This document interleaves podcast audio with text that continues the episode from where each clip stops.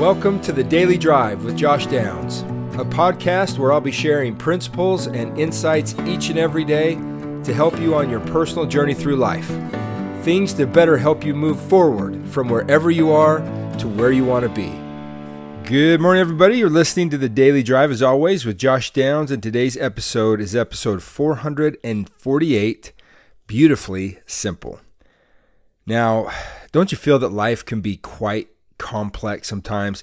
I mean, there's so many things it seems to worry about, so many questions that need answers, so many problems that need solutions, so many broken things that need fixing. Life is incredibly complex, yet also incredibly simple. In order to sustain the complexity that is life, what is needed is incredibly simple simply water to drink, air to breathe, and food to eat, and light to see. And it's kind of ironic, isn't it, that this world has been created with so many complex systems, systems that science is still attempting to understand even after several millennia. Yet the requirements for sustaining these complex systems are not complex at all water, air, food, and light. I think sometimes that we can inadvertently get lost in the complexities of life so much that we forget to remember how simple it was also designed to be. And I heard a quote recently that has since reminded me to focus on the simplicity of life a little bit more and a little better. It has been said that the gospel of Jesus Christ is simply beautiful and also beautifully simple. And I just love that statement. It was Gary Stevenson, a leader of my faith, that I heard that statement first from. And he recently taught that it has been said that yes, the gospel of Jesus Christ is simply beautiful and beautifully simple, but the world is not. It is complicated, complex, and filled with turmoil and strife. We are blessed as we exercise care not to allow complexity, so common in the world, to enter into the way we receive and practice the gospel. He then quoted President Dallin H. Oaks, another leader in my faith, who said that we are taught many small and simple things in the gospel of Jesus Christ. And we need to be reminded that in total, over a significant period of time, those seemingly small things bring to pass great things. Jesus Christ himself describes that his yoke is easy and his burden is light. He then said, Much can be learned from miraculous outcomes brought through the simple application of simple gospel principles. He then shared four examples of the simplicity of the gospel and the great things that can come from it in navigating the complexities of life. The first story told was of a man who, just before dinner, received an impression to fix a light that had been burned out in his home for some time. Although this impression came at a very unusual time to do such a thing, he chose to act on that prompting and told his wife that he'd be back in a few minutes, a little late for dinner, because he was running to the local store quick to get a light bulb. Having felt also an impression to take his bike instead of walking as he usually did, he left to quickly go to the store to get that light bulb, but while he was on his way, he passed by a fountain to which he saw a young boy who was walking along the edge of it fall into it. And with no one else around, he quickly ran over to the fountain, found the boy who was still under water, and pulled him out. Much to the later tears of joy and relief from the boy's parents, who had become separated from him.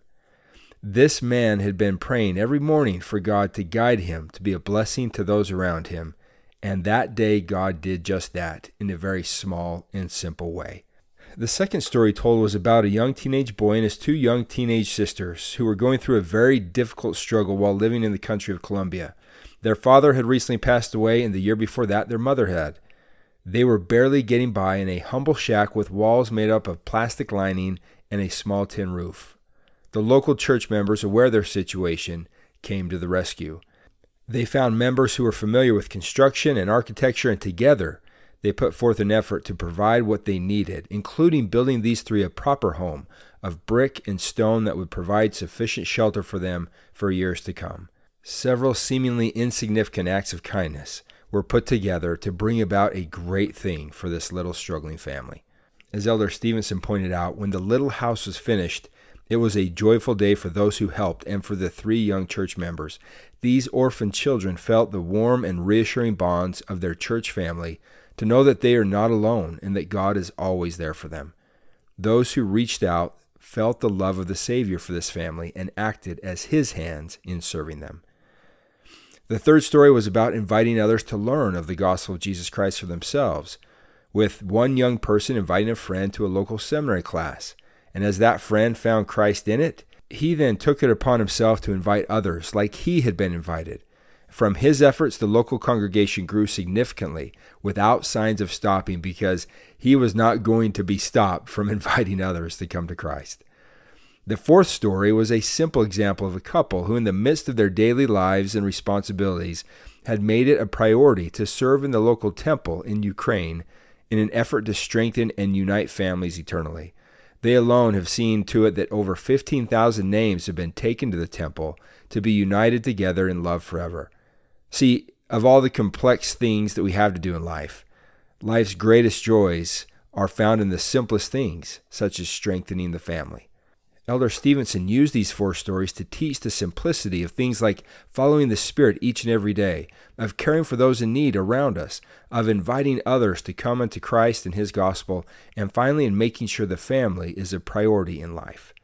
Of these things, he said, May we keep the gospel simple as we take upon us our divinely appointed responsibilities to live the gospel of Jesus Christ so as to be sensitive to promptings, as did Jens in Denmark, to care for those in need, as demonstrated by the members of the Cucuta Church in Colombia in providing shelter to orphaned church members, to invite all to receive the gospel in the way that Clayton from the African island country of Cape Verde did with his friends and family, and finally to unite families for eternity, as exemplified by Sister Lydia from Ukraine through her own temple ordinances, family history efforts, and service in the temple. Doing so will surely bring joy and peace. Of this, he said, I promise and testify. The gospel of Christ is simply beautiful and beautifully simple.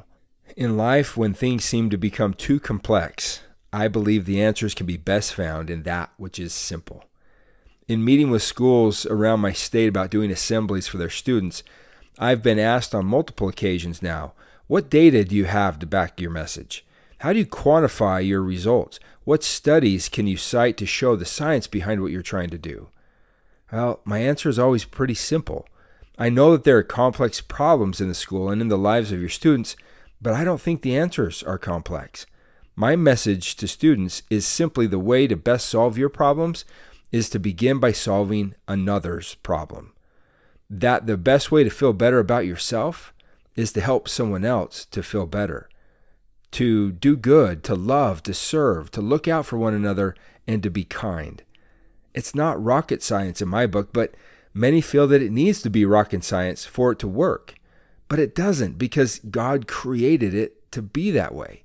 Yes, life is terribly complex but the answers to living a life that is wonderful isn't. Author C.S. Lewis described it this way God designed the human machine to run on himself. He himself is the fuel our spirits were designed to burn, or the food our spirits were designed to feed on. There is no other. Christ is the light of the world, the bread of life, the living water, and the one who gives us breath each and every day that we breathe. Yes, the gospel is simply beautiful, but also beautifully simple. Thanks for listening today, everyone. I hope that you have a great day by keeping things simple, focusing on what matters, controlling what you can, and letting go of what you can't.